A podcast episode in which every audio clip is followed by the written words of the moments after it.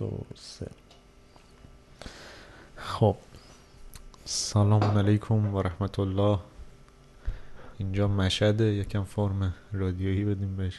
من همیشه با این سلام علیک کردن خیلی مشکل داشتم آه. چون معلومه که خب من تو که یه نیم ساعتی هستش قبل از ضبط همدیگر رو دیدیم سلام علیک کردیم، بعد الان خیلی فیک سلام. چطوری صادق؟ چه خبر؟ هفته خود را چگونه گذراندی؟ نه این فاز چیز است، میگن اینجا تهران است یا اینجا مشهد از صدای جمهوری اسلامی.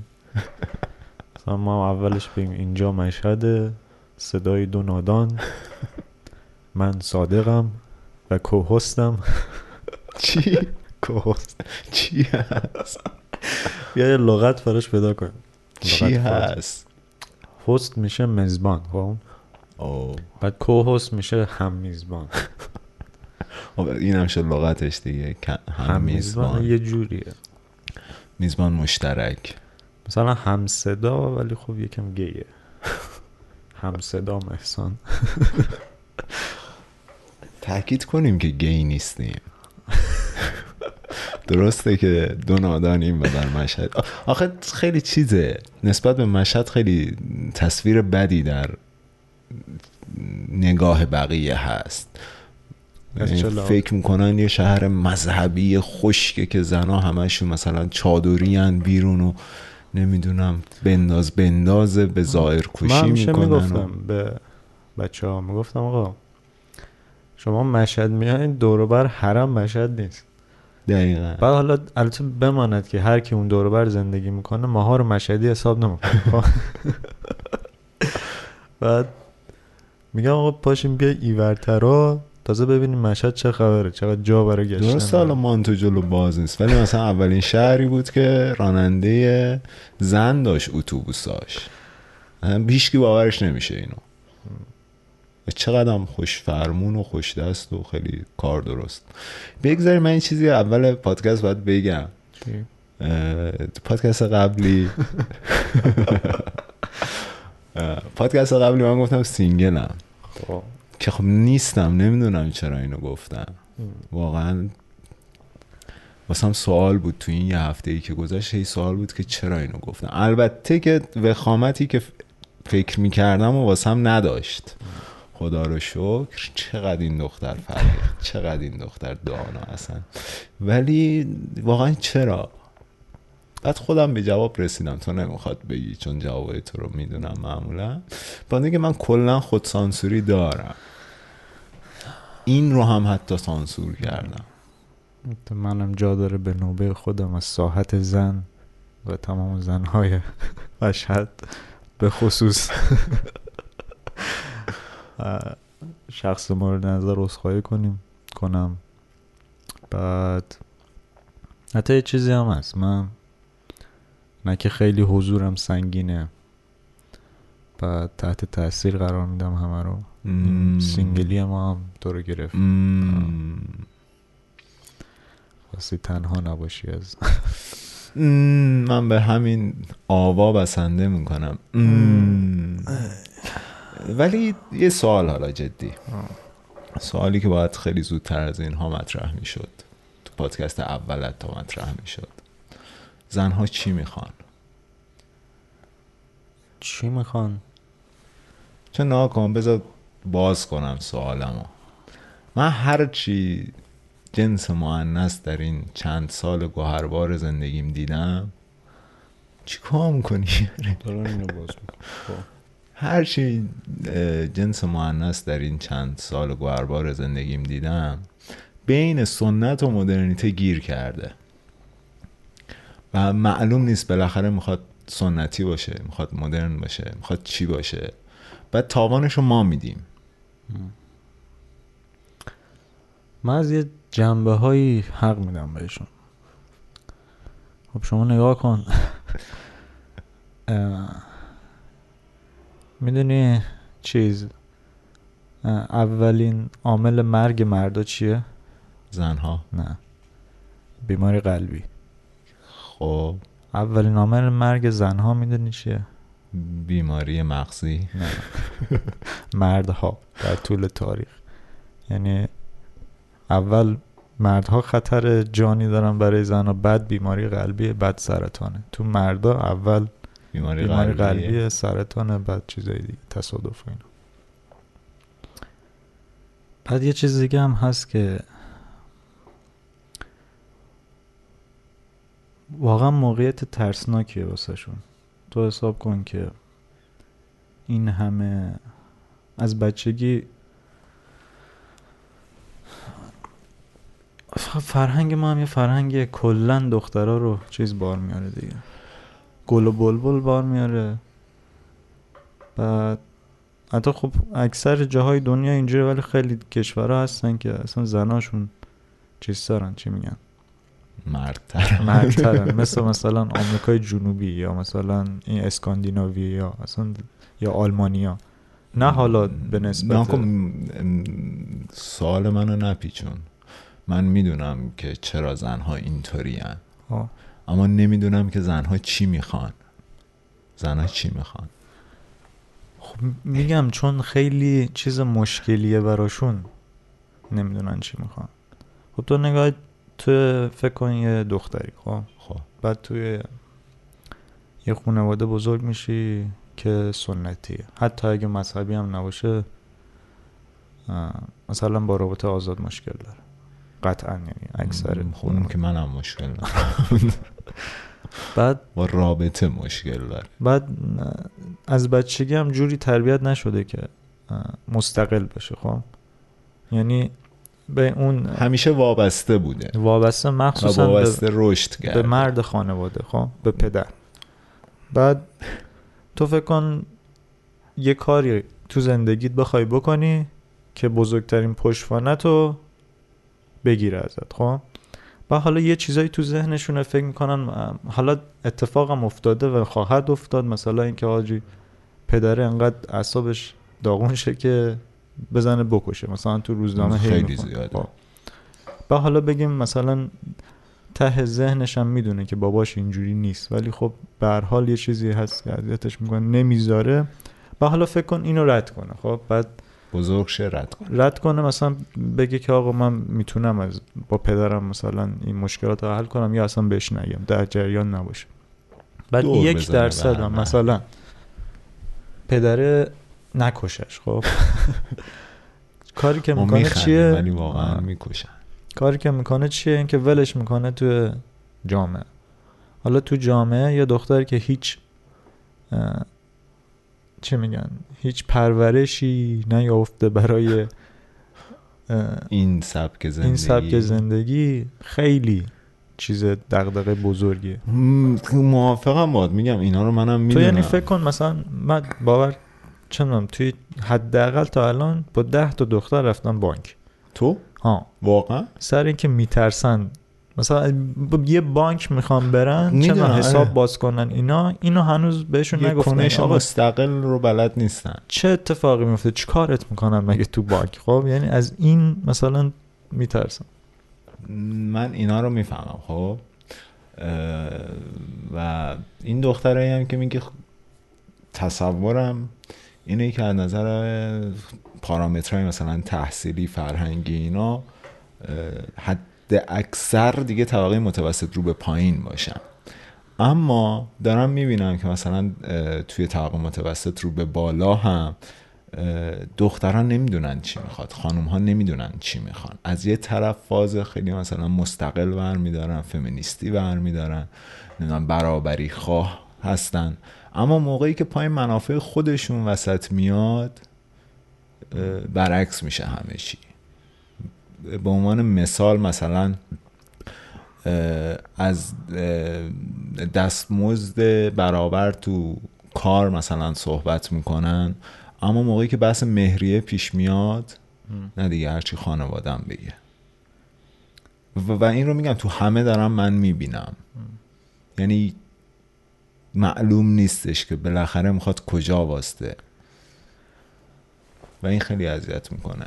من حالا تو دوست دختر نداری نمیفهم من حالا چیز داستان پیچیده تره و تو پسرها خیلی کمتر اینطوری دیدم. نمیخوام حالا بحثو زیاد جنسیتیش کنم، ولی تو پسرها راحت تر دارم میبینم که طرف مثلا سنتیه و میگه سنتی هم ترسی نداره از این، یا مثلا میخواد که مدرن باشه میگه من مدرنم، رابطه آزاد یا هر نوع رابطه ای هرچی که هست هست. خب ولی دخترها خیلی خب آره تو این سیکیوریتی هاشون تو جامعه ما خیلیه، یعنی ناامنی هاشون. خب بعد همیشه هم من میگم به همینایی که دیدی دیگه موقعی که بحث میکنم با فمینیستا، یه چیزی که همون اول میگم آقا ما انقدر مشکل داریم تو ایران، اگه واقعا به دنبال تغییری به دنبال اصلاح چیزی هستی بیا کنار ماها بجنگ. خب من مثلا مرد روشن فکرم درک میکنم دغدغه‌های شما رو، خب خیلی چیزاشون هم قبول دارم، با فمینیستم تا یه جاهایی مشکل ندارم. خب ولی مسئله چیه؟ مسئله اینه که آقا من من من مرد جوون الان آزاد نیستم توی کشور. خب آزاد حالا منظور که حجابت اختیاریه فقط، ولی از خیلی جنبه‌های دیگه خیلی چیزای دیگه هست که من آزاد نیستم. بیایم با هم این مشکلات رو حل کنیم، حالا میرسه به وقتی که چی بیایم اون حل. بعد یه بدبختی عظیم روشنفکرای ایران کلاً مخصوصا بعد انقلاب اینه که به ماها تهمت غرب زدگی میزنن. خب و ما همه تلاشمون رو میکنیم که آقا بر ضد این تفکر حاکم حکومت علیه این برچسب آره. بگیم آقا اینطور نیست، یک همه چیز غرب غربی نیست، خب خیلی چیزاش انسانیه، ولی به محضی که به ما برچسب میزنن تهمت میزنن دهنمون میبرن نمیذارن دیگه. آره بعد حالا یکی از چیزای خیلی آسونی که راحت میشه برچسب به غرب زدگی زد همین افکار فمینیستی. آره من با این که موافقم ولی کلا با فمینیستا موافق نیستم، چون معتقدم خود فمینیست باز تولید تبعیض جنسیتیه و معتقدم کلا تبعیض جنسیتی در هر چیزی که باشه دو سویه است، هم علیه زن هم علیه مرد. حالا تو بیای فقط به قسمت مؤنث قضیه بخوای یه چیزی هست آره. فمینیسم یه انگار نظام تفکریه، خب من با اون خیلی مشکل دارم با اون نظام تفکر، ولی با دستاوردهایی که داشتن مشکل ندارم. خب م. یعنی خب بگو یعنی اینکه خیلی از کسایی که ادعای فمینیستی دارن واقعا چیز نیستن، واقعا چی میگن چی تعلق فکری ندارن به اون بنیادها، ولی راه درستی رو بعضی جاها انتخاب میکنن. منظورت اینه که فمینیسم به عنوان یک جنبش خوبه اما به عنوان یک نظریه خوب نیست، یعنی باید یک جریان اجتماعی باشه تا این که مثلا توی دانشگاه بخواد تدریس بشه. نه مسئله اینه که به هر حال خیلی تو دانشگاه کلا دانشگاه آمریکا خب همون مشکلی که ما چند سال پیش با هم داشتیم، تو کانستراکتیویست شده بودی و هستم خب اشتباه میکنی که هست آ... چیز دانشگاه آمریکا شده محل تو سر کله هم زدن الیت ها، نه چه میگن طبقات، نه یه لحظه واسا چیه افراطی ترین اندیشه ها، خب برای که پوز داره براشون برای بله، که بله. ولی م...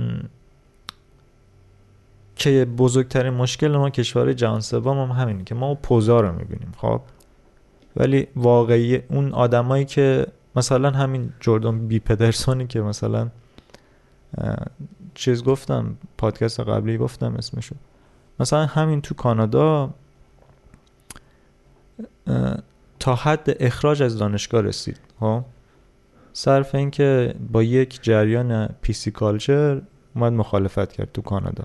بعد کانادا هم برعکس آمریکا، آمریکا تو این فرست امندمنتشون اصلاحی های قانون اساسیشون اما اولیش آزادی بیان و اندیشه است، کانادا آزادی بیان و اندیشه نداره و راحت میتونه خیلی‌ها رو الان خیلی‌ها هستن که تو زندانن و اصلا از کار بیکار شدن سر همین جریان. و تو خود آمریکا هم خیلی ها از همین دانشگاه، مثلا یکی از اریک واینستین فکر کنم، آره مثلا اونم استاد بیولوژیه، اونم سر همین جریان پیسیکالچر از دانشگاه اخراج شد. بعد یعنی الان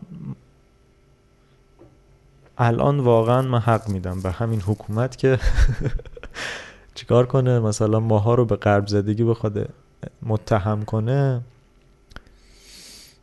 و کاش که یه روزی این سلطه آکادمی آمریکا برچیده شه، حالا از دقل تو علوم انسانی. بحث البته چیز دیگری بود.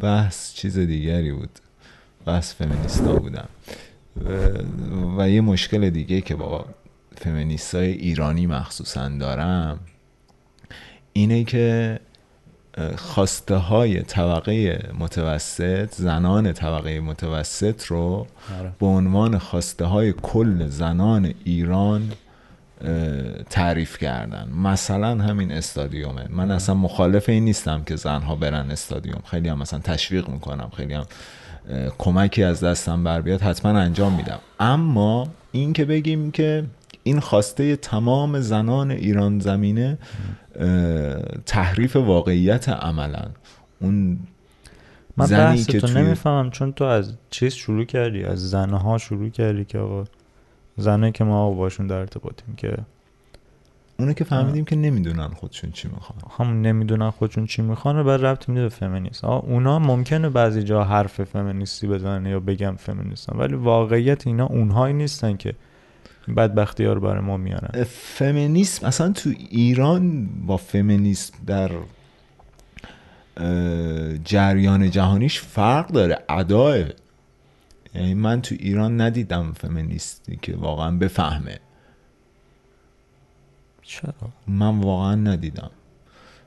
الان الان جریان زنان در جهان رسیده به انسان، از جنسیت عبور کرده. بعد باتلر بود فکر کنم اسمش و که همزمان بود با فوکو و جریانات پست مدرن، بحث این بود که آقا موقعی که تو داری از زن دفاع میکنی داری از جنسیت در نهایت تو دفاع میکنی، پس به جای این که بیایم بگیم زن یا مرد بگیم انسان. این الان جایی که در جهان ایستادن. نه الان الان بحثا اتفاقا خیلی بد شده، یعنی همین این در مورد چیز چیزی میدونی جندر فلویدیتی چوبار جنسیت شناور. آره. نه مثلا همین جردن پترسون که از بدبختیاش همین داستان بود. الان یه چیزی که بین این پیسیکالچر یا تو رپ هست، پیسیکالچر رو میشه تعریف کنی؟ پولیتیکال کارکتنس کالچر فارسی، یعنی چیزای معنی لغویش میشه اصلاحات سیاسی خب، ولی مسئله منظور مثلا اینه که یه سری لغت ها رو حتی حق بیان کردن ندارن. خب مثلا آها. به جای چنم ریتاردد مثلا یعنی عقب افتاده. عقب افتاده خب این یه لغت علمیه، بدواژه ها خب این یه لغت علمیه، ولی چون مثلا بعضی ها بهشون برمیخوره به جای این مثلا میذارن یادن مثلا چی میذارن فهمیدم چی خب. بعد مثل ما که مثلا به جای چلاق میگیم معلول. آره اینو پخش میدن به همه چی، مثلا یه بدبختی میاد یه کاری انجام میده بعد کلا حذفش میکنن، حتی دیگه عذرخواهیش هم قبول نمیکنن، مثل لوئیس سی کی مثلا. حالا چی میخواستم میگم؟ ها جندر فلو. الان یه چیزی که هست بینه که همین چیزا فمینیستا هم یه ویدیو عجیب غریب هست، اگه پیدا کنم یه روز برات میفرستم. خب دیگه ببین اینا چقدر چیزن افراطیان افراطیان که الان دیگه مثلا خفنای فمینیست آمریکا در مورد این حرف میزنن که یه انسان هم میتونه چیز باشه، خودشو در در موقعیت‌هایی مثلا یه گربه بدونه و داشتن در مورد این حرف میزدن که چه ضمیری برای این باید استفاده این استفاده کنیم. خب همین چیزم پترسون هم اینجوری بود که مجلس کانادا داشت یه قانون تصویب میکرد که سیزده تا ضمیر اضافه کنه که هی و شی و اینا که قدیمیه، دم، دی، زیم، زر، همجوری تا سیزده تا میرفت. بعد جردن پترسون میگه آقا این کار فاشیستیه، شما دارین طبقه بندی میکنین، زبان رو دارین چیز میکنین، تحت سلطه قرار میدین. بعد میگم الان انقدر افراطی شده که فمینیسم الان اونه. خب فمینیسم شاخه های عملی زیادی داره، اما تا جایی که من خوندم فکر کنم موج سوم یا چهار سوم نه بزرگترین کاری که تو ایران میشه که همینه که آقا تو ایران ماها. ولی ادا خب آره بگیم ادا هم هست به خاطر اینکه واقعا میترسن. خب تو ببین نه همه مردای ایرانی، خب اگه تعارف رو بذاریم کنار، حتی اگه بخوانم که از زنی دفاع کنن به قصد چیز دیگه است. واقعا شخصا خودم اینطوری نیستم، نمیخوام الکی از خودم تعریف کنم، اما شاهد بودی که اینطوری نبوده. خب نه منظورم اینه که اعتماد جلب کردن یک زن یک زن روشنفکر تو ایران خیلی سخت. خب خب همون اول میفهمه، هم دو ستای اول که میاد بعدش دیگه دیگه ما دیدیم دیگه تو جمع، بعدش دیگه تا بخوایم اینا رو اعتماد اینا رو جلب کنیم سالها طول میکشه، پیر میشه. ولی بزرگترین کاری که ما ها میتونیم بکنیم اینه که آقا زنهای ایرانی هم دختران ایرانی هم که روشن فکرن هم بیاریم با قاطی جمع ها مشکلات خودمون. خب یعنی بهشون بگیم همین چیزی که من میگم، بهشون میگم آقا ما انقدر مشکل داریم. خب جوابشون اینه که اول مشکلات ما حل بشه بعد بریم سراغ خب مشکلات شما. این همون فرهنگ بچگونه ما ایرانی‌ها دیگه، هنوز فرهنگمون خب همون چیزی که تو داری میگی اونم داره میگه. خب میگه بیا اول مثلا مشکل استادیوم رو حل کنیم بعد بریم مثلا مشکل کی میتونه باشه این موقع شب استوب بزنم رفته بود. کجا بودیم؟ ها داشتم گفتم تو میگی مشکلات ما مهمتره، اونا هم میگن نه مشکلات ما مشکلات ما مشکلات هممونه. مثلا مثلا همین آزادی بیانم. خب خب دیگه اه... من دیگه یه چیز بگم. اه... نفس نفس میزنم. عرضم وزید من شخصا مشکلی ندارم که یک عده‌ای بیان و در مورد مثلا استادیوم رفتن تلاش کنن، یه عده دیگری برون برای حیوانات تلاش کنن. هر کس هر کاری دوست داره، هر دغدغه‌ای که داره بره دنبالش، با این مشکلی ندارم. اما با این مشکل دارم که مثلا اونی که میره دنبال استادیوم اون رو به عنوان خواست همه زنها مثلا تعریف کنه، اونی که میره دنبال حیوانات این رو به عنوان خواست همه جامعه تعریف کنه، و تویی که میگی آزادی بیان این رو به عنوان خواست همه جامعه تعریف کنید. این این خیلی مشکل سازه. میدونی آدم ها آخه یه چیزی میخوان که انگار در اون چارچوب خودشون رو تعریف کنن، منظور که یه هویتی میخوان. بعد این چیزایی که الان داری میگی همه چیزایی که تحت تاثیر شبکه‌های اجتماعی تا قبل این ما نداشتیم. جهان به این سمت داره میره، همه جای دنیا همینه. خب یعنی شبکه‌های خب اجتماعی هویت رو تسخیر آره. کردن. خب بزرگترین سوال من اینه خب که ماها هم اگه در شبکه چرا ماها نمیتونیم چنین جریان هایی را بندازیم، چنین هویت هایی معرفی کنیم؟ ما هم نه چرا مثلا بالاخره میشناسیم چند تایی که روشنفکرای واقعی ان تو ایران، خب یعنی باهاشون در ارتباطیم، ولی ایناها اون تأثیری که مثلا این جریان های مبتذل فرهنگی یا هر چیزی اجتماعی که تو شبکه‌های اجتماعی را میفته نمیتونن بذارن. بعد حالا تا یه حدی خب عوام برن من هیچ مشکل ندارم، ولی مثلا اینکه چرا مثلا خیلی از کسایی که ظرفیت‌های کاری خیلی بزرگتری دارن جذب این جریان میشن. مم... همه جای دنیا بازم میگم همینه، به سمت ابتذال در حرکته، به سمت سطحی شدن. خب اونو که من اینو ابتذال و سطحی بودن همیشه بوده. نه چرا؟ با این شدت نبوده، با این گستردگی نبوده. ما الان دانشگاهمون مبتذل شده. دانشگاهی که مثلا باید دانشگاه باشد مبتذل شده عملا.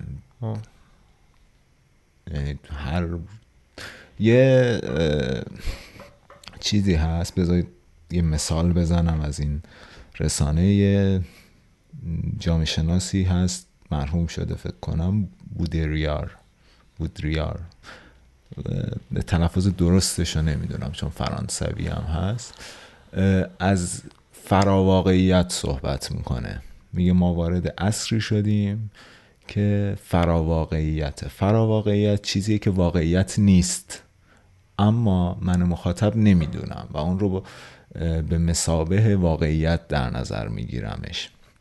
مثال ساده‌ای که الان میتونم بزنم، تو فرض کن تو اینستا یک پیجی رو میبینی که یک متنی گذاشته، یک استدلالی کرده که خارج از تخصص توه و میبینی ده هزار نفر اینو لایک کردن. به صورت ناخودآگاه تو برای این یک اعتبار خیلی بالایی قائل میشی و اصلا کاری نداری این آدم داره درست میگه یا نه. همین که میبینی مثلا ده هزار نفر لایک کردن و, و اصلا کار سختی هم نیستش تو ده هزار تا لایک برای مثلا یه مطلب حتی چرت جمع کنی دیگه. تطلع مثلا رکورد کامنت رو زد دیگه، این خودش یک شاهده برای حرفم. یه مثال ساده در مورد همین اعتبار بخشی های الکی به استدلال های غلط توی اینستاگرام، یه آماری اومد که چهل درصد از کسانی که برای کنکور مجاز شدن دیگه انتخاب رشته نکردن. استدلالی که تو اینستاگرام برای این آمار اومد این بود که مدرک دیگه اعتبار نداره، دانشگاه ها از اعتبار افتادن، این نشون میده که جامعه ایرانی داره میره به سمت فلان فلان فلان. با اینکه خب این خیلی غلطه.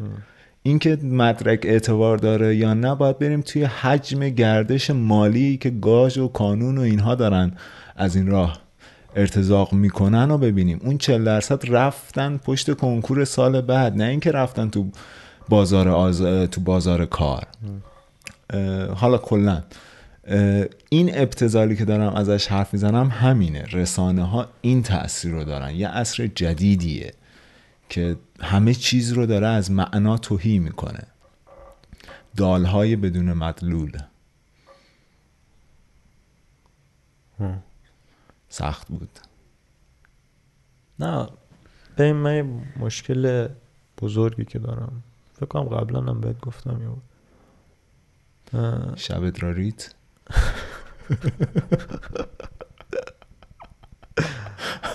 مسئله چیزه ابتذال و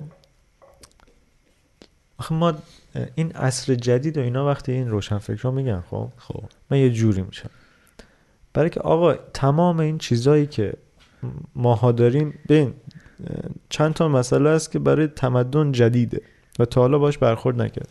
یک مسئله آماریه، تعداد افرادی که تو کره زمین زندگی میکنن، جمعیت.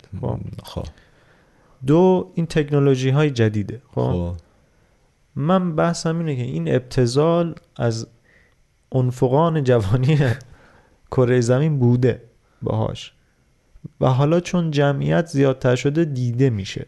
خب تا قبل از این منابع نوشتاری فقط دست الیت ها بوده. خب و خب اونها خودشون میتونستن یه فیلتری بزنن برای که ابتذال سانسور بشه تا یه حدی. ابتذال نباشه، سانسور بشه نه نباشه. تا قبل از صنعتی شدن جهان فرهنگ فرهنگ نخبه گرا بوده. طبقه بالا بوده که تعیین میکرده چه چیزی زیباست چه چیزی زیبا. خب همین میگم چون ولی... مدرک سندی از اون دوره نیست برای اینکه ابتذال در این حد بوده یا نه، دال بر این نمیشه که نباید ابتذال نبوده. خب منظورم اینه که این که هی میان میگن که آقا ما با کلی مشکلات داره، گرفتاریم عصر جدید و اینها، من با این یه مشکل بزرگ دارم که میاد چی روزخونیه. آره، یک چیزی آره. از فرهنگ ما گرفتن غربی‌ها، آره. اینم روزخونی. به جای این خب حالا چیکار کنم؟ خب مثلا میگم من همینایی که دنبال میکنم، خب اینها چیزن، چی میگن، به این نتیجه رسیدن که آقا خودشون یه کاری بکنن. یه کاری بکنن و تا حدی که میتونن آدم جمع کنن که در راستای اون کار کمکشون کنه. خب الان هر کی رو حالا اسم اینا دیگه واقعا نمیشه. مثلا آخه چیزه فعالیت میکنه توی کشور خاورمیانه و چیزم هست خیلی افراطیه، نه خیلی روش حساسیت حساسیت یعنی کتاباشو مفت به زبون فارسی چاپ کرده و تو قدیم این کارو میکرد یه استاد دانشگاه نه خب ولی رفیق همونه آه خب ولی حتی بنیادشو مثلا یه بنیاد به اسم خودش گذاشته و بدون اینکه از دولتی کسی جای بریتانیا یارو یارو پول بگیره داره. و حالا سوالت اینه تو ایران چرا اینطوری نیست؟ نه سوال من اینه که خب چرا آره اینها با اینکه میدونیم هستن نمیتونن همین تاثیر رو خود ما بذارن. خب یعنی ما تا اینا رو رو در رو نبینیم نمیتونیم بشناسیمشون. خب یعنی من اگه مثلا تهران نمیرفتم نمیدونستم که آقا آدمای درست حسابی آکادمی تئاتر ایران کیان، تا قبل اون اسمهایی شنیده بودم خب، ولی اتفاقا رفتم اونجا دیدم اون اسما اتفاقا اون مبتذلان. بعد یه دلیلش فکر کنم تو خود یعنی دلیل اصلیش انفعال خود همیناست. یعنی من اون آدم‌های روشنفکری که به نظرم ارزشمندن و سرشون به تنشون میارزه تو این چند سال دیدم همگی چیزن، راکدن از نظر فعالیت، ساکتن، منتظرن که مثلا جامعه بیاد بگه تو رو خدا حرف بزن ما از این ابتذال بیایم بیرون. چیز نیستن، کنشگر نیستن، در مقام واکنش بیشتر قدم برمی افراشن. یه چیزی حتی یه مشکل بزرگیه تو فرهنگ ما. ام. نمیدونم اینو قبلا هم بوده یا نه. خب مخصوصا در چیز دوره مشروطه خیلی شک دارم که این بوده یا نه، چون خروجی دوره مشروطه یه چیز دیگه داره نشون میده بهمون. اینه که خب ما یه اسمایی داریم تو تاریخمون که ایناها دیگه همون بحثی که رو شب میکردیم با بچه ها بوته ما هن. خب بعد حالا من من جوان میخوام وارد چیز شم، وارد سیاست، نه جامعه. وارد اون فیلد تخصصی خودم شم. مثلا پیش استادمم داریم بحث میکنیم، تا موقع که بحث در مورد این بوت هاست همه چی جایز، چه کوبیدنش چه تعریفش. و وقتی که نظری موافق با نظر استادم داشته باشم به شدت تشویق میشم و مخالفش داشته باشم تنبیه میشم. خب ولی وقتی که حالا من میام آقا من همه اینا رو الان فهمیدم استاد، خب اجازه بده کار کنم، وقتی که کار میکنم کارو میبرم بهش میدم، تحت هر شرایطی اون کار بده. خب یعنی که تشویق چرا تو فرهنگ ما نیست؟ خب شاید همین باعث میشه که مثلا روشنفکرای ما منفعل شن. و خودشون هم میرن به این سمت که اونا هم دیگه کسی رو تشویق نکنن. دیکتاتور درونه دیگه. تا الان الان من خودمم، خب میخوای من تشویقت کنم؟ یک چیز چه میگن مشکلات من توی جمع ها، خب یکی که خجالتی بودنمه، خب یکی این قیافه ترسناکمه، یکی دیگهش رفتار عجیبم، تا مثلا اینکه حالا کم حرف میزنم، آره آره دیر مثلا میجوری منو درک میکنن، خب بعد دیر میفهمن که از روی خبثنیتت نیست، آره اختزای طبیعتت اینه. بعد دیروز هم چیز میکردم، همین هفته پیش که پادکست رو ادیت میکردم دیدم بعد حرف زدن من باید به این لیست اضافه کنم. یه بخشش اینه که آقا من کلام منم متوجه نمیشم. بعد حالا اینا به کنار، خب یک چیز بزرگی که برای خودم عجیبه و تو جمع ها باعث طرد من میشه اینه که من ازشون تعریف میکنم.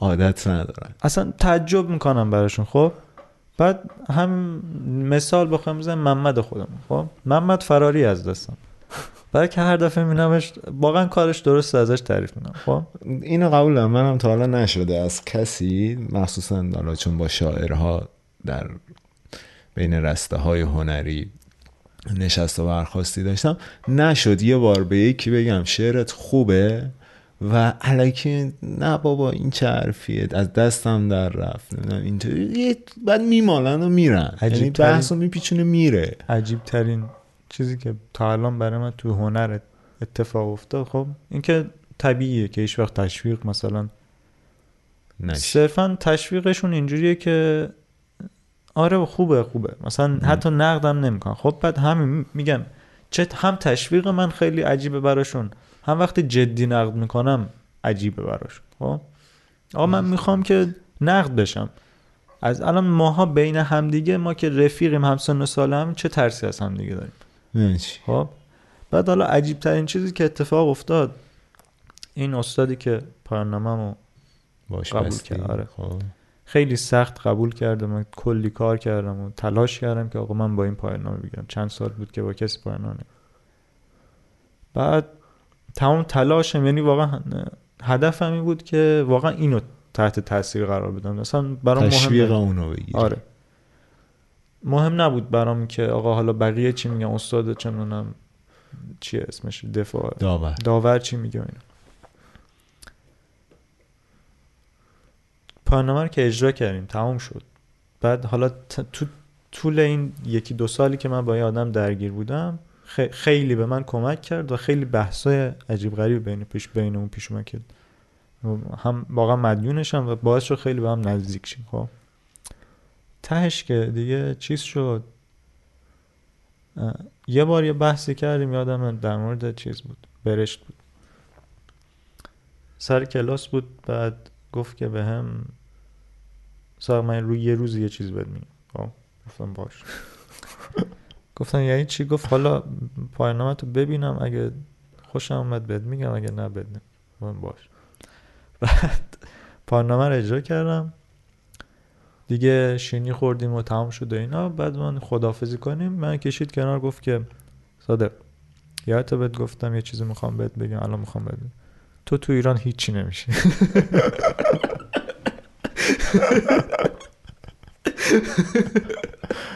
یعنی بزرگترین تشویق زندگی من این بود. خب بین این آدم مثلا چقدر با خودش مبارزه کرده، چقدر از فیلتراش رد شده که تونسته این تشویق رو مثلا به من بده. خب چی می‌خواستم بگم؟ بحث این که تشویق آه. حالا با این چیزای فرهنگ ما میتونیم چیکار کنیم؟ خب چون نه چیز جواب میده، نه آقا واضح صحبت کردن اگه قرار بود جواب بده که تا الان جواب, جواب بده. بده ما باید چیکار کنیم؟ تو که جامعه شناسی مثلا ها، اول اینکه اعتقاد داری به مهندسی جامعه یا نه؟ الان نه، یک زمانی میشد، ولی الان به خاطر همین شبکه‌های اجتماعی و غیره از نظر فرهنگی دیگه رهبرگریزه، یعنی دیگه نمیشه یک نقطه ای رو تو مثلا دست بذاری روش و از اون سایر نقاط دیگر رو تعیین کنی و بری جلو. آخه من با چیز منظورم با چیز نیست، با عوام نیست. خب من دارم در مورد نخبه ها حرف میزنم. ما ها چیکار میتونیم بکنیم که رو نخبه ها تاثیر بذاریم؟ الان آخه واقعا نخبه ها هم دیگه قدرت خاصی در فرهنگ ندارن. حالا هر چقدر هم بگن هالیوود داره نمیدونم یک دست سازی انجام میده و فلان و فلان و فلان، اونا که چرت. آره ولی الان فرهنگ چیز شده، برخلاف فرهنگ قبل از صنعتی شدن جهان که یک فرهنگ نخبه‌ای بود و طبقات بالا تعیین میکردن چه چیزی زیباست و چه چیزی زیبا نیست و فلان و فلان و فلان، الان کاملا چیز شده، دموکرات شده، همه طبقات درگیرن، همه طبقات دسترسی دارن و دیگه نخبه ها اونقدر قدرتمند نیستن. ته تهش کاری که من میتونم بکنم به عنوان یه شخص صرفا دارم میگم و دارم هم انجام میدم، توی پیجم حداقل درست بنویسم. مثلا همون چیزی که پادکست قبل گفتیم گفتیم الان بالاخره فرهنگ ما داره میره به سمت عذرخواهی. همین چی شده که ما رفتیم به این سمت؟ یعنی عذرخواهی هم یه چیز لاکچریه که مثلا عوام رفتن سمتش. یه بحثی رو با هم چند روز پیش داشتیم که, که گفتم ما کلن فرهنگمون فرهنگ مصرف کردنه، از جاهای دیگه میگیریم مصرف میکنیم. اگه یاد بشه یه زمان خیلی مد شد که نمیدونم فلان کارخونه دار ژاپنی به خاطر مثلا پنج دقیقه فلان شدن تعظیم کرد، امپراتور نمیدونم ژاپن فلان کرد، کره مثلا اینطوری کرد. اینها خیلی وارد کرد فرهنگ عذرخواهی کردن در ایرانی ها و بیشتر مصرفه تا اینکه جا افتاده باشه توی فرهنگ ما. دقیقا همون لاکچری شدنه. خب ماها یک... مصرف میکنه ولی نسل بعد ما قاعدتا، من امیدم واقعا به نسل هشتاد نوده. مثلا من همین خواهر زادم میبینم خب که سه چهار سالشه، چهار سالش شد دیگه، بعد طرز حرف زدنه. خب مثلا ماها خودمون، مثلا من یادمه که مرسی گفتن برام تو نوجوانی یه چیز عجیب بود. خب بعد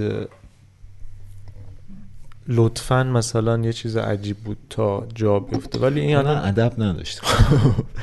الان تو چهار سالگی داره میگه اینجوری حرف میزنه. خب مثلا احتمالاً پس ساخت هم موقعی که ساختار زبان شکل میگیره میشه تاثیر گذاشت.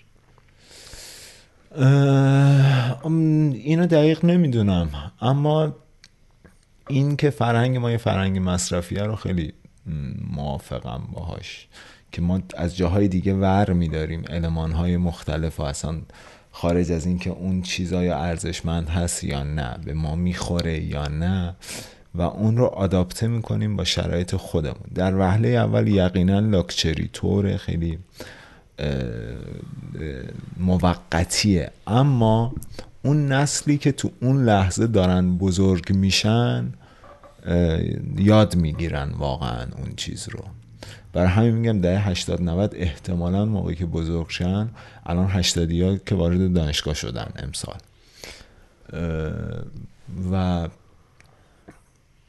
تا مثلا تا نودی ها هم وارد دانشگاه بشن، فکر کنم خیلی اتفاقات جالبی بیفته و کلا معتقدم ما الان در جالب ترین دوره تاریخی ایران داریم زندگی میکنیم، کلا تو جهان تو جالب ترین دوره ایم، چون الان بیست بیست و دو داریم میریم مریخ. آره اه... ولی خب چیزه، من هنوزم میخوام به این فکر کنم که اه... یک چیزی باید به فرهنگ اون بیاریم، به فرهنگ روشن چه... که اینو داشتیم و از دست دادیم، اونم نقد و منتقده. یعنی کسی که تحت هر شرایطی چه مخالف باشیم باش چه موافق باشیم، نظرش برام محترم باشه. حالا اینو چجوری میشه بهش رسید سواله. من جلسات شعر مختلفی رفتم. خب بهترین جلسه ای که رفتم بجز این جلسه ای که الان توی مشهد دارم میرم چون اینم خیلی خوبه، ولی توی بیرجند بود. خب جمعمون مثلا یه جمع هشت نفره ده نفره دیگه، خیلی اگه زیاد می اومدن میشد پونزده نفر و همه هم همون میشناختن دیگه، تو کل بیرجند که همه فامیلن با هم و تو این جلسه هم همه همدیگه رو میشناختیم، کاملا جو جو خیلی رفاقتی بود. اما موقعی که شعری برای نقد می اومد همگی همه چیزی که داشتیم از همدیگه رو میذاشتیم کنار و فقط نقد میکردیم، اصلا کاری نذاشت کاری به شاعرش ما نداشتیم، اصلا رفیقمونه دشمنمونه کیمونه، هر چی بود میگفتیم و اون آدم لال میشد و گوش میداد و واقعا تو شعرش تو دفعات بعد تأثیر میداد. اما موقعی که رفتم تهران، من بیرجند اصلا سه چهار سال هر هفته میرفتم شعر، تهران پنج سال من دو جلسه رفتم. نیست، چون تو تهران فقط تو باید تعریف و تمجید کنی، فقط باید مثلا تو تهران مرگ مؤلف اتفاق نمیفته. خب همه نگاه میکنن که چه نسبتی با شاعر دارن، اگر دوستشونه بهبه و چهچه کنن و اگر دشمنشونه کوبنده ترین نقدهای فیک رو انجام بدن. حالا این جلسه ای که تو هم آمدی جلسه آخرش رو توی مشهد دیدی که اصلا بچه ها تعارفی نداشتن با هم دیگه، میگفتن و نمیدونم چطوری میشه این رو در یک ابعاد خیلی کلانی. منظور من منتقده، خب منظوری که یک کسی باشه که که بدون ترس از چیزی به منتقد، کسیه که خب استعداد خیلی شاهکاری توی هیچ زمینه نداره، خب علاقه‌مند میشه به یک رشته‌ای، میره در موردش تحصیل میکنه، خب به امید این که برسه به جای جای ولی یک برهه‌ای از زندگیش متوجه میشه که نمیتونه نمیتونه اگرم بتونه مت... احتمال این که مثلا یه آدم متوسط بشه، ولی چون این کمالگرایه دوست نداره اون آدم متوسط بشه، میگه آقا من نمیتونم مثلا پیکاسو بشم، خب چیکار میکنم؟ میام در مورد پیکاسو حرف میزنم. خب منظورم از منتقد اینه که منتقد درست حسابی اگه تو ایران باشه میتونه اندیشه ها رو معرفی کنه. خب لازم نیست خودش فیلسوف بزرگی باشه. آره، آره. همین مشکلی که الان اون سری داشتیم، اسمایی که می آوردن بچه ها حرف میزدن، ملکیان اینها خودشون فکر میکنن خیلی آدمای مهمیه. از از این که هیچ آدمی نیست اینا مهم شدن. همون بحثی که اونجا هم داشتم، چون علوم انسانی اجتماعی ایران در وضعیت فلاکتباری داره به سر میبره اینا بزرگ شدن، وگرنه واقعا تو ایران ما نداریم یک منتقد درست و حسابی، یک کسی که بتونه درست اندیشه ها رو به قول تو منتقل کنه. و نمیدونم که باید برای همگانی شدن این فرهنگ، برای اینکه یک جایگاه ساختاری باز بشه برای حضور یک منتقد در حالا سینما، نمیدونم شعر یا هر چیز دیگری، هر جایی منتقد میطلبه. من از یک جنبه این که این ناشره ایران دارن یکی یکی برشکست میکنن، از یه جنبه به همشون برشکستن، همه یک امیدی دارم که شاید باعث چیز بشه، چی میگن، تکثر بشه. خب یعنی که دیگه آدم هایی که فکر میکنن نمیتونن تو این سیستم برسن، به جایی برسن، خودشون دست به کاری بزن، انتشار بزنن. خب مثلا من یک آرزوهام اینه که یک انتشاراتی داشته باشم در وسع خودم، کسایی که میدونم خودم قبولشون دارم و مثلا کتاباشون منتشر. حالا ما فروش اتفاقا میونه کلامت فقط همینو بگم، دیروز بود داشتم با دوست دخترم صحبت میکردم، گفتم آرزوم اینه که یه کتاب فروشی بزنم تو مشهد، فقط هم جامعه شناسی و علوم اجتماعی. بعد گفت خب انتشارات بزن، گفتم اونو قرار صادق بزنه خب و فروشه. آره چون الان همین ناشرای بزرگ ما فروششون فروش زرد واقعیت اگه بخوای بگم. آره. کسایی آره. که کتاب میخرن میذارن تو قفسه چون توی یک جمعای خاصی هن تو تهران که باید کتابخونه بشه. من چیز بود من اینو بگم چون تو اپیزود قبلی هم ملت عشق بحثش شد. آه. من باورم نمیشد کسی از روی جلد کتاب مثلا بیاد یه کتابی رو بخره، از روی رنگش، از روی چیز و فلان اینا، تا اینکه صادقیه توی گلدیس یه کتاب فروشی همون پایینش هست، رفته بودم داشتم کتاباشو نگاه میکردم، یه خانومه اومد از اون مردی که اونجا بود گفتش که ملت عشقو دارین؟ بعد گفت بله این هست این هست این هست. گفت نه فلان رنگشو میخوام. و اونجا باورم شد که آره واقعا به کجا رسیده جامعه. و الان آره فروش زردشون خیلی زیاده، یه فروش زرده و یکی هم خود مؤلفه، یعنی خیلی از انتشاراتی ها از مؤلف پول میگیرن تا منتشر کنن، یعنی به جای این که مؤلف پول بگیره خودش به عنوان مؤلف باید پول بده. خب اصلا هیچ هزینه‌ای هم برای تبلیغ مؤلف جدید نمیکنن. خب آره. هنوز همون کتابای چه می‌دونم نویسنده‌های قدیمی رو، نویسنده‌های قبل انقلاب رو. تو باید یک جای دیگر معروف بشی، آره. در یک سیستم دیگری معروف بشی، بعد اون موقع میتونی بیای یه کتابی رو ترجمه کنی یا بنویسی. مثال سادهش فردوسی پور، یک جای دیگر در یه سیستم دیگری معروف میشه، بعد میاد یک کتاب زردی رو ترجمه میکنه، بعد جشن امضا میگیره واسش و چشمه پول میده یقینا بهش. خب نه عجیب ترین چیز میبرم چیه، اینا کسایی که به هر حال معلومه چند تایشون دیدم این انتشاراتی ها راه انداختن، آدمای واقعا دغدغه‌مند بودن، واقعا آره روشن آره. فکرن، میخواستن کاری بکنن، ولی چرا متوجه نیستن که آقا دنیا عوض شده، گلشیری بعدی فرضاً هدایت بعدی از دوروبری های شما مرفه در نمیاد، خب از جایی در میاد که شما اصلا بهش فکری نمیکنید.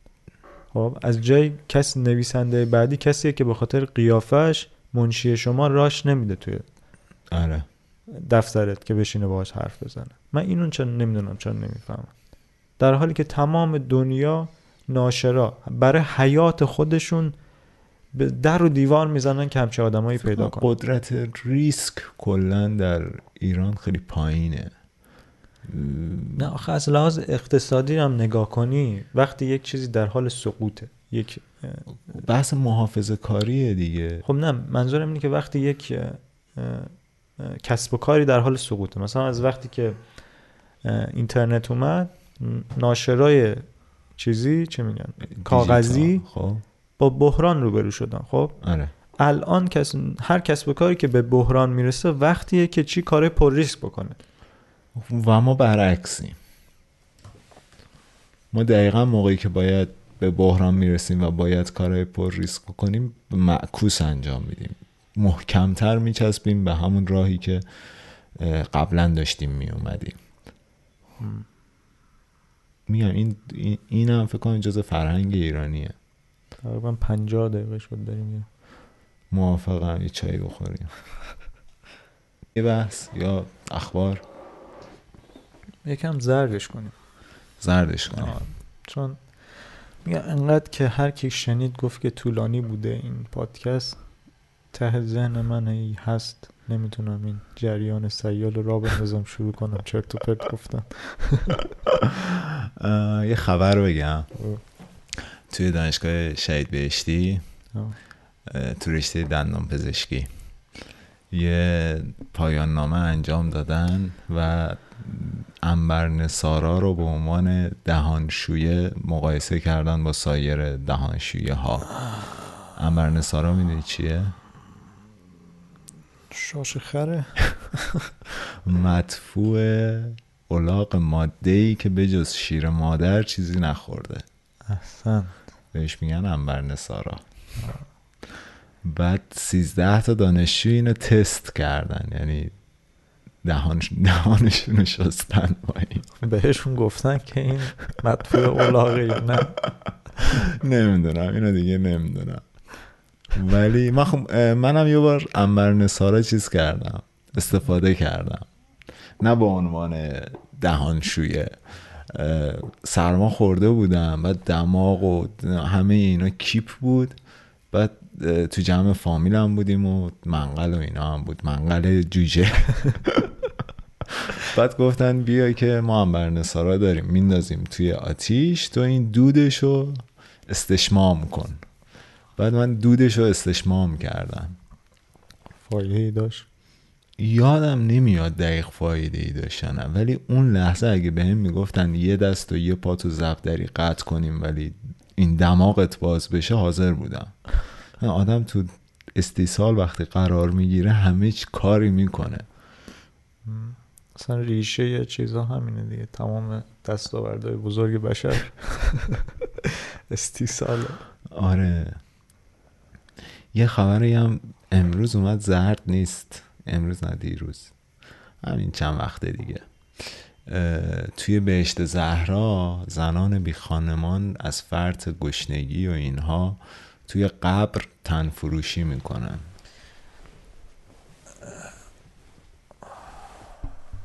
که اینجور دیگه. یه مشکلی که من دارم، خیلی این خبر سر صدا کرد، خیلی، یعنی تو اینستا، حالا تو نیستی، تو اینستا همه دارن استوری میکنن، همه دارن مینویسن و فلان و اینا. اینا همیشه بوده، نه. یعنی این معضلات همیشه بوده، فقر همیشه بوده، ولی به واسطه حالا شبکه‌های اجتماعی تازه داره دیده میشه. یعنی انقدر مردم از جامعه خودشون بی اطلاعن و نمیدونم تو بقیه جوامع چه شکلیه. خب تو اونجا هم تازه داره اینجور مسائل مثلا دیده میشه یا نه، ولی اینو میخوام بگم که اینا بوده، چیز جدیدی نیست، ما داریم جدید میشنویم. همین دیگه. من مثلا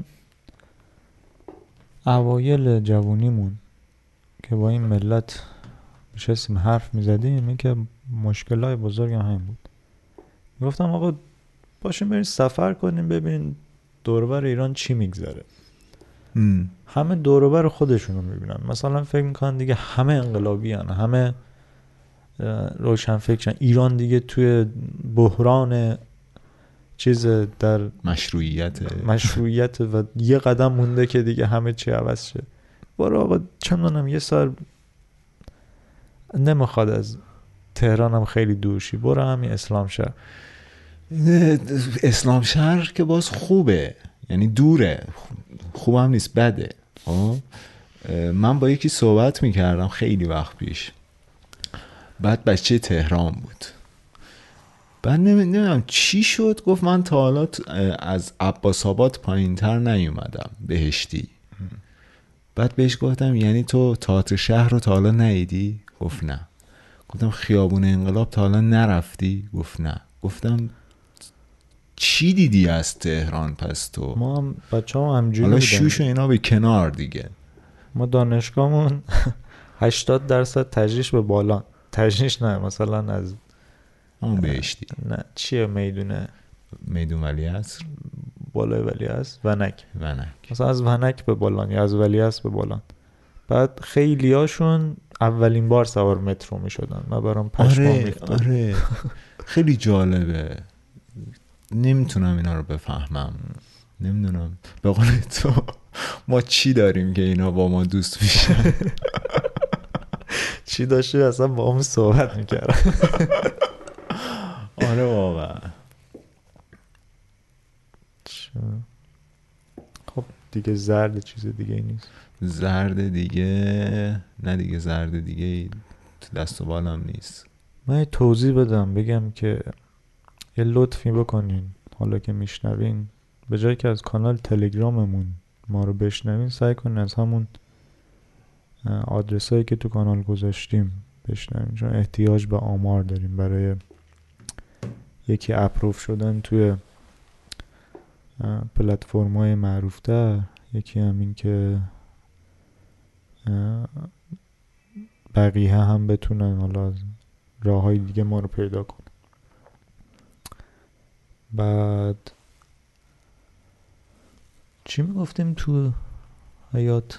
همون موقع که داشتیم چای میخوردیم نه چای میخوردیم همین بحث سیاله، جریان سیال بود. یه چیز دیگه هم میگفت نه همینا رو من دستشوییم گرفت چون هوا سرد بود.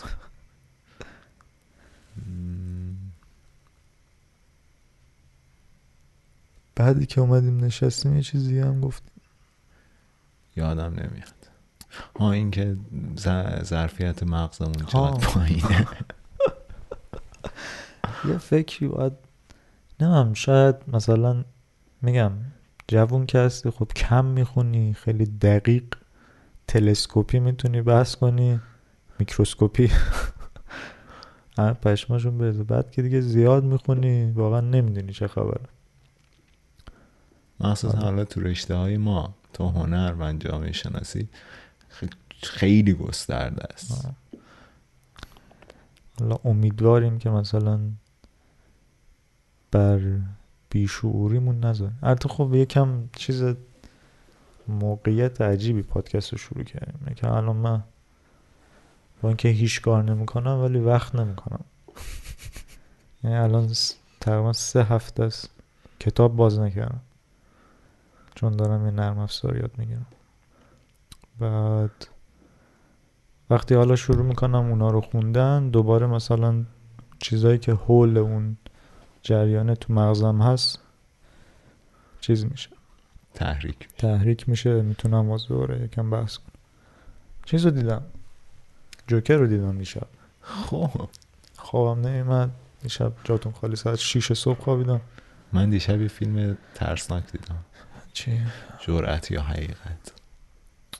جرأت من یه فیلم خارجیه، هالیوودیه، مثل چیز مثل چی بگم فاینال دیستینیشن بود. آه. یه همچون مایه های جوکر دیدم. چقدر این خواکین فینیکس حیف تو هالیوود. یه فیلم قبلیش هم نه اونو دیدی؟ بذار ببینم. اونم آخرین فیلمی هم که دیده بودم ازش اون بود، اونم خیلی خوب بود. خود جوکر چطور بود؟ این چی؟ خود فیلمش، بازی خوانیک فینیکس اوکی خیلی خوب بود ولی خود فیلم به نظرت چطور بود؟ خود مثلا اینو ها این هریت وایس نایدم، اینم خیلی فیلم خوبی بود. حتی خب کارگردانش توماس اندرسونه دیگه. بعد خود فیلم خوبیش این بود که یه جورایی انگار متفاوت بود از بقیه فیلم‌های قهرمان سوپر هیرویی هالیوود. مثلا این جریانه با کم کم داره شروع میشه تو ددپول. این سوپر هیروها یه چیز دارن، خب از چیز شروع میشه دیگه، از مجله شروع میشه، از قدیم، از کومیکا. بعد یه جریانی هست که جریان آلترناتیو انگار، اسمای اونا رو یادم رفته اصلا، حضور ذهن ندارم، ولی خیلی داستان عجیب غریب و دارکی هم که مثلا این یارو کارگردانه هست که با چیز تارانتینو چند تا فیلم داده، سین سیتی رو ساخته مثلا، خیلی تحت تاثیر اونه اون جریانه، ولی اونها هیچ وقت تو سینما نیومدن. ولی حالا داره کم کم این سوپر هیروهای آلترناتیو داره میاد. مثلا با ددپول شروع شد، نه ددپول رو مثلا یکیشو خیلی دوست داشت. بعد اینم خیلی چیز بود، خیلی یکم اروپایی میزد، یعنی شخصیت براش مهم بود، صحنه رئالیستی زیاد داشت. الله مستر خواکین فینیکس دیوونه است واقعا. باید توی سطح بخوای تو هنر کار کنی واقعا با یه مشکل روانی داشته بودی. در مورد خود فلسفه فیلم چی؟ حرفی که میخواست بزنه، حرفش همین چیز بود. خود یارو میگه که دوست داشته که یه فیلمی از شکل گرفتن خود شخصیت جوکر، چون بتمن، جوکر تو مجموعه بتمنه دیگه، خود بتمن یه جوری ضد قهرمانه ولی با به هر حال باز هم جنبه مثبت، سعی داره به یه نظمی حرکت کنه، منجی گاتهامه، ولی جوکر رسما ضد قهرمانه دیگه. بعد هیچ وقت هیچ فیلمی رو خود جوکر تمرکز نکرده بودن خب که خودش چجوری تبدیل میشه به جوکر. این خیلی داستان متعادل و خوبی داشت از این زاویه که پرداخته بود به خود جوکر و خیلی هم سعی کرده بود رالیستی. تو دیدیش که؟ آره جوکر رو دیدم ولی خب زیاد چیز نگیم که اسپویل شه شاید، ولی اینکه رالیستی سعی کرده بود به موضوع بپردازه برخلاف بتمن که رال بودنش خیلی دورتر از این بود، اینش خوب بود، منم لذت بردم. اما حرفی که میخواست بزنه این حرف چپ مثلا اقتصادی که شما مثلا پولدارا دارید ما رو بدبخت میکنید، اون, اون تو خود فلسفه گاتامه، اون از انگار چیز میاد، یعنی ربطی به کارگردان نداره. خیلی اینجا رو بود، خیلی چپ رویی بود و تقلیل داده بود همه چیز رو دیگه به پول. کلا هالیوود خیلی روه. من نمیدونم گفتم بهت یا نه، از این فانتزی بدم میاد که فانتزی کلا از فانتزی کلا آره. یه چیزی هست تو هنر، حالا خیلی علمی نیست این نظر منه. خب من هنر رو چند تا ساحت براش قائلم. خب یه ساحت مبتذل براش قائلم که خیلی جاها قابل احترام اتفاقا، خب که عوامه، یعنی هم ممکنه خود هنرمند از عوام باشه، هم این که از عوام نباشه ولی برای عوام بنویسه، برای عوام بسازه. خب یه چیز هست، یه هنری هست که الیته، خب که بعضی بهش میگن هنر برای هنر، که خودم من با این جمله زیاد موافق نیستم. منم به عنوان جامعه شناس طبعا میگم چرته. خب که هنر فاخر، یعنی نویس... اون هنرمند به یک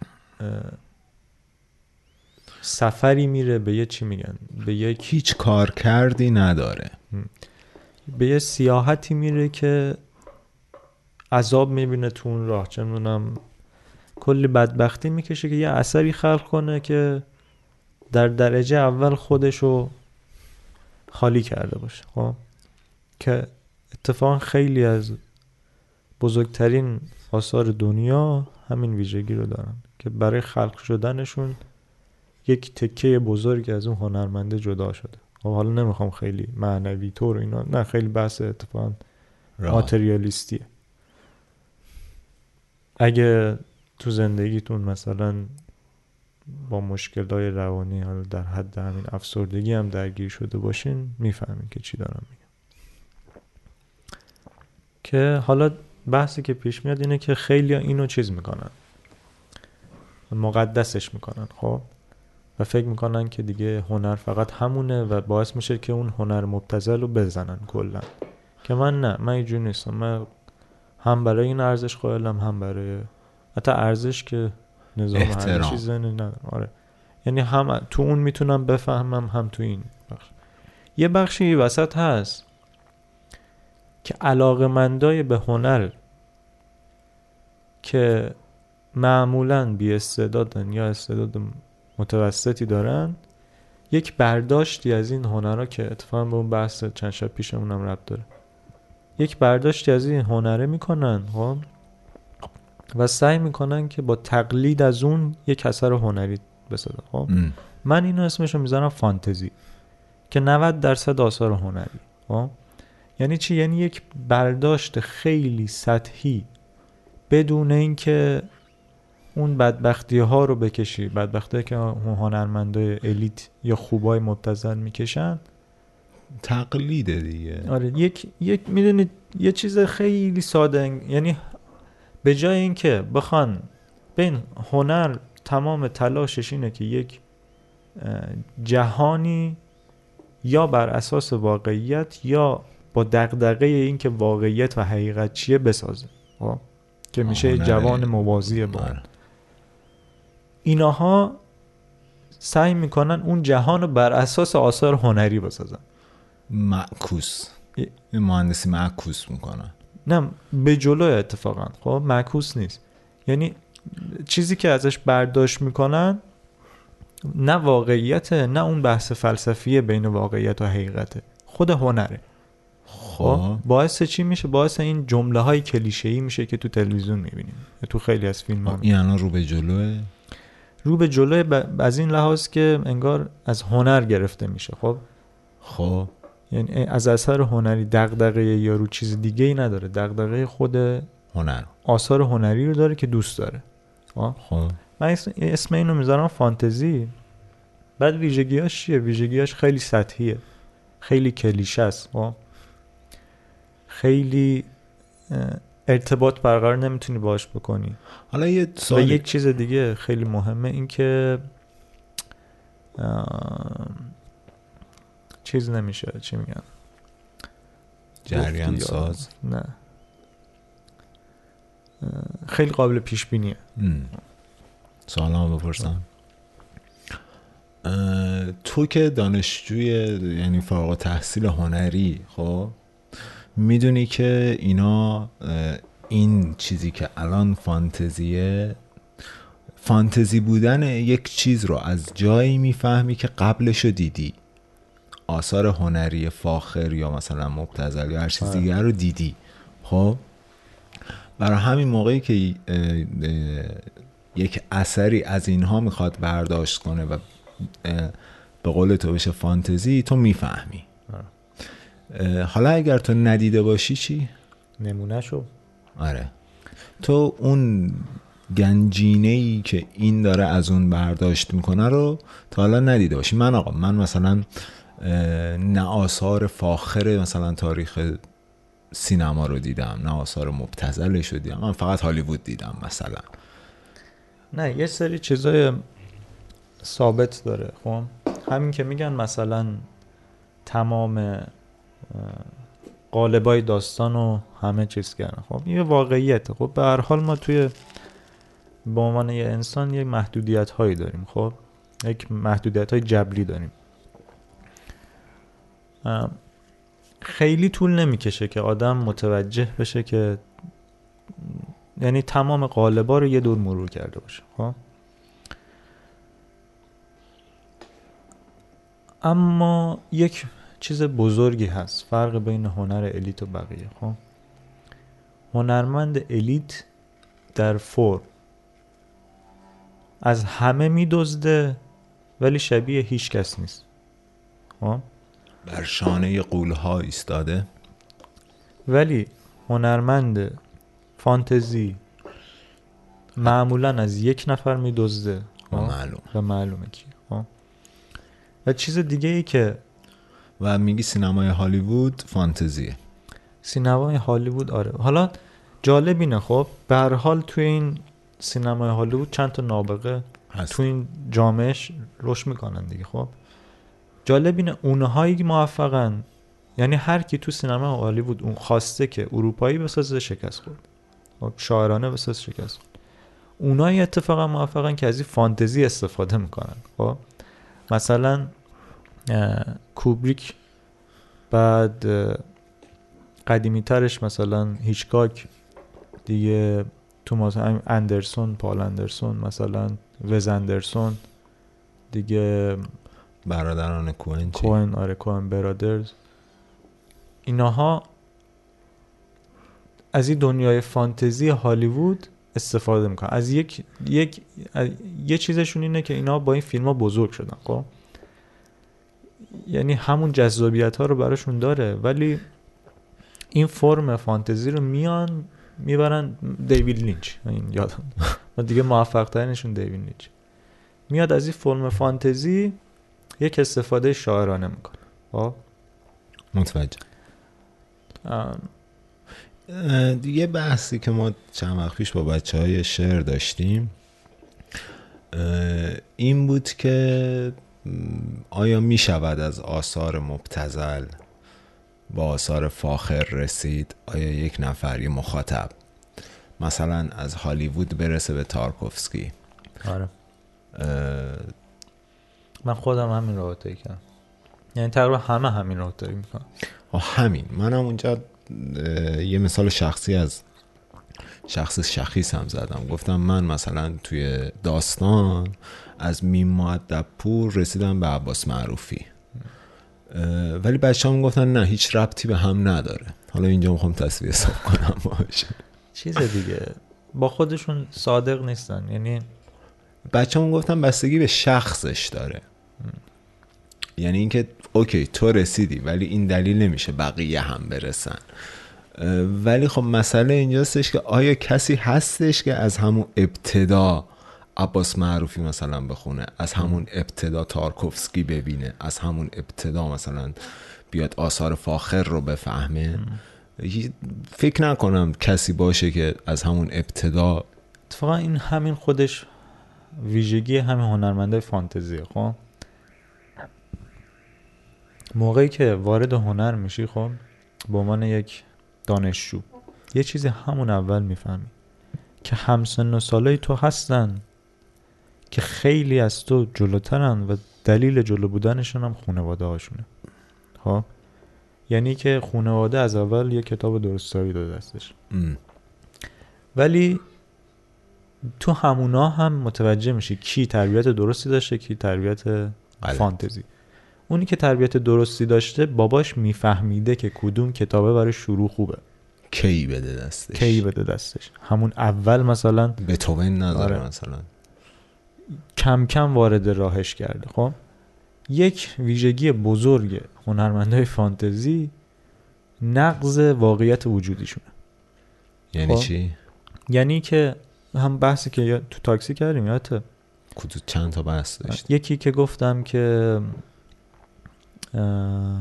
قبول نمیکنن که چیز دوباره باز پرید از اون نقض واقعیت وجودی. آره ها گفت ازم پرسیدی که جلسه چه جوری بود. خب جلسه شه گفتم که یه مشکلی که همه دارن این که آقا اندازه دهنتون شعر بگین. خب و منظورم اینه که هنرمندای فانتزی خب چیکار میکنن؟ مثلا تو شعر اخوان میخونن، میگن اه این چقدر مثلا زمستان اخوان رو میخونن چقدر دارکه، مثلا چقدر خفن خفنه. خب و نمیبینن نمیدونن که آه اخوان چه راهی رو طی کرده که رسیده به زمستان اخوان، تو چه جامعه ای بوده، تو چه شرایطی بوده. میخوان که مثلا الان بیان مثل اخوان شه. حالا بیان. کی هست؟ یه دختر بچه‌ایه که نام نمیاریم نه اصلا هیچ مثال خاصی مد نظر نیست، مثلا یه بچه‌ای هست، یه بچه نوعیه که توی خانواده مرفه بزرگ شده، خیلی با ناز و نوازش و همه چی. حالا این برداشتش از هنر فاخر اونه و میخواد اونو بگه. نه، بزرگترین سختی که یه هنرمند با خودش مواجه میشه همون اول راه اینه که ببینه تو چه جایگاهی. خب بزرگترین کاری که یه هنرمند میتونه بکنه از اون نداشته‌هاش، از اون چیزای خیلی کمی که داره، یه اثر درست حسابی. خب این حرفت واسه من جالبه، چون خود تو معمولا نقض واقعیت وجودی میکنی در مورد خودت. یعنی از چیزهایی حرف میزنی که مایی که از بیرون تو رو میبینیم اینطوری نیست. من یه مثال سادهش که حتما خودت هم میدونی، بارها هم گفتیم، تو اصلا از شرایط بزرگ شدنت خیلی به سختی یاد میکنی، خیلی سخت بزرگ شدی و فلان و فلان. و مثالی که برای این سختی میاری اینه که بابا تا حالا تو رو کتک نزده. خب این یه تکنیکه. خب مسئله اینه که ببین، وقتی که من متوجه این شدم که خیلی کم دارم ها و تقصیر انداختی گردن خانواده، نه متوجه شدم که من فکر میکردم که آقا چقدر زندگی من سخت بوده، بچگی من سخت کردی. خب. تا اینکه بزرگ شدم دیدم من خیلی تازه درست حسابی بزرگ شدم. خب ام. یعنی خیلی خوشحالم اینو میشنوم از آره، چون دیدم که آقا من به نسبت کس دیگه‌ای اتفاقا خیلی جایگاه بهتری دارم. خب ولی مسئله اینه که به هر حال اینو نباید فراموش کرد که همون قدری که اون تربیت منو اذیت کرده، اون تربیت بد اون نفر دیگه هم اونو اذیت کرد. بدتر از تو هم هست، بدتر از من هم هست، ولی دلیل نمیشه که من بگم آره. که آره من تربیت بدی نداشتم. نه اصلا بحث همین نیستش که بگیم که آقا تو هر چی باشی هم بدتر از تو هست هم بهتر از تو. تو باید بدونی آره. کجای طیف واسطادی. آره. حالا میگم بحث تکنیکی، این منظورم اینه که وقتی بگم از این داشته های کمت و سطحیت بنویس، منظورم این نیست که همونا رو بنویس. اگه همونا رو بنویسی که هنرمند نیست. آره.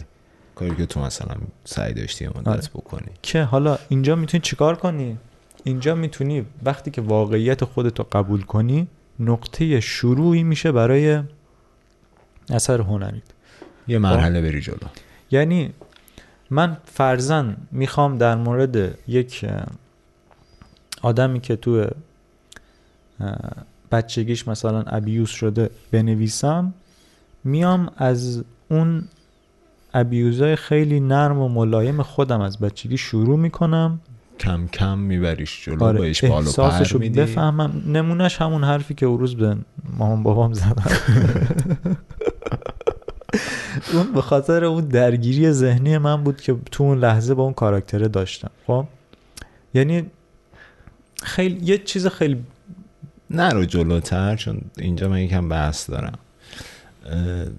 این من اینو خیلی دیدم، حالا چه طرف هنرمند بوده چه هنرمند نبوده. خب این نقض واقعیت وجودی که تو می تو میگی رو تو خیلی ها دیدم، که باز برمیگرده به همون بحثی که اول داشتیم که خانم ها چی میخوان از جون ما، که بچگیشون رو خیلی سخت میخوان نمایش بدن، میخوان بگن ما تو یک وضعیت فلاکتباری بزرگ شدیم. من مثلا خ...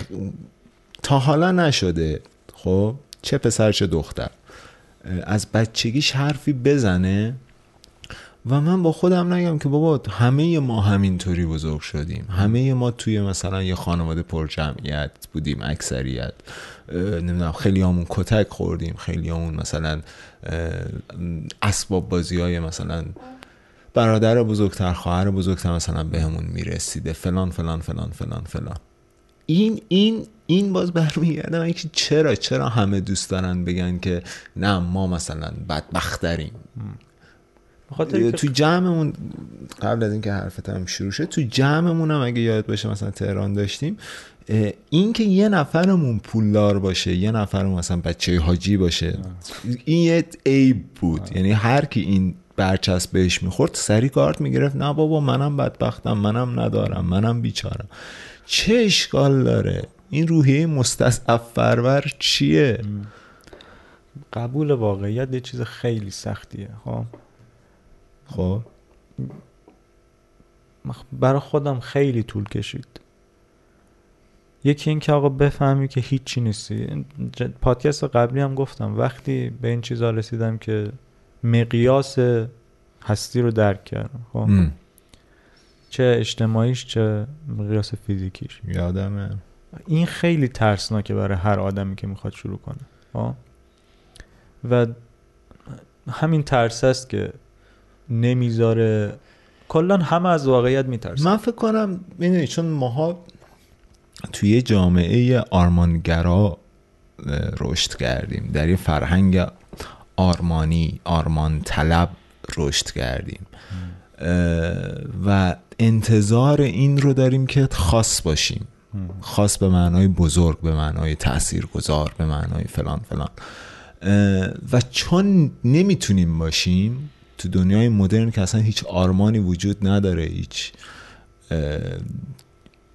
چرته کل این حرفا، خب پس طبعا نمیتونیم. از اون طرف از بعد مثبت قضیه نمیتونیم، پس در نتیجه میایم واکنش به این ناتوانیه میدیم، از بعد منفی میافتیم.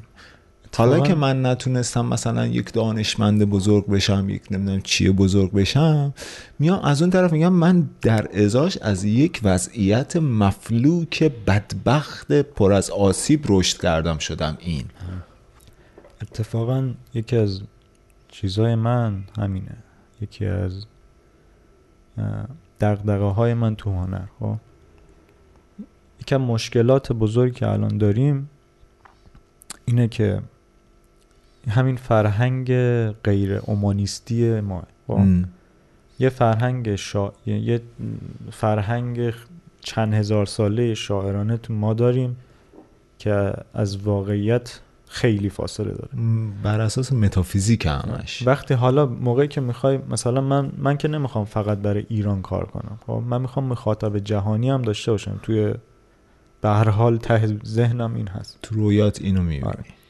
و کاری که چیزی که دارم، چیزی که میفهممش، اگه بخوام واقعیت خودم رو قبول کنم، همین انسان بودنمه، همین روابط انسانیمه. خب م. و عجیبتر اینه که وقتی که میای در مورد اینا مینویسی، از هر دو طرف حمله میکنی. خب هم از سمت روشنفکران و مردم، هم از سمت حکومت. خب یعنی تمام همین کسایی که الان تو ایران به اسم مثلا فیلمای اومانیستی و روابط انسانی فیلم میسازن، ببین چیه فیلماش، همه شعاری یا شاعران. آره تو اگه میخوای از روابط انس... بعد حکومت چیکار میکنه؟ حکومت برای که اینا رو بکوبه میگه که آقا شما کمر به پایین دارین، یعنی انسان رو کمر به پایین میبینه. خب آره و بزرگترین دغدغه من همینه که چجوری به یک تعادلی برسم، خب که چون به هر حال نمیتونم فرهنگم رو نقص کنم که شعر نگم. خب هر کاری بکنم من شاعرم، خب نهادینه شده. ولی دغدغم چیه؟ دغدغم انسان و روابط انسانی. خب به یک تعادلی برسم که نه حکومت بتونه منو بزنه. خب چون وقتی که این ایناها چون میرن به سمت شعار، وقتی اومانیسم رو میخوان مطرح کنن تو کاراشون، خیلی راحت میشه کوبیدشون، چون که سری میرن سراغ بحث‌های اجتماعی. نه من من شاید مثلا توی قالب اجتماعی باشه، ولی مهم برام کاراکتران، برام شخصیت هاست، اون داستانکاشونه، داستاناشونه. میگم تمام دغدغم همین که این تعادله رو یه جوری پیدا کنم.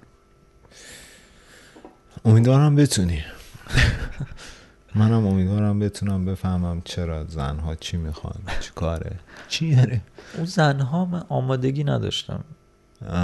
مایی مایی نیم سالایی رو مطرح کنیم. یه روزی باید باشه که کامل، یه روزی خب چند تا از دخترای جمع رو باید بیاریم و خودمون بریم بگیم آقا دو تا میکروفون در اختیار شما، هر چقدر میخواین صحبت کنین، شصت و چهار گیگرم تو اون هست، نه اصلا چیز کنین بگین. نگاه این من یه چیز عجیبی که همین چند دیروز با بچه ها بودم، بعد صفحه اینستاگرام و اونا بهم نشون دادن. خب مثلا تهش نوشته بودن همین آقا چقدر ایده خوبیه، ایده جدیدیه.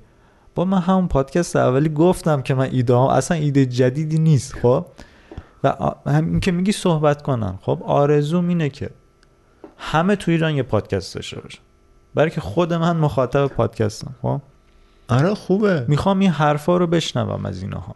خب اگه واقعا ما به دنبال گفتمان شکست خورده اصلاحاتیم، باید حرف بزنیم و حرفامون رو بشنویم. خب توی جامعه شناسی، یعنی سیر جامعه شناسی، خب اول به تبعیت از علوم تجربی، جامعه شناسا سعی کردن خیلی کلان به جامعه نگاه کنن، یه قوانین جهان شمول رو پیدا کنن و فلان و فلان.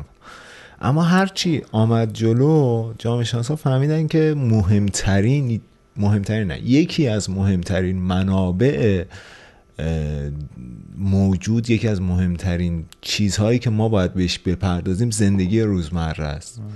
به جهنم که مثلا کلیت جامعه چی و فلان و اینا. اول زندگی روزمره مثلا یک فرد رو ما بتونیم بفهمیم که چطوری روزمرهش رو سپری میکنه، خیلی جزئی ها.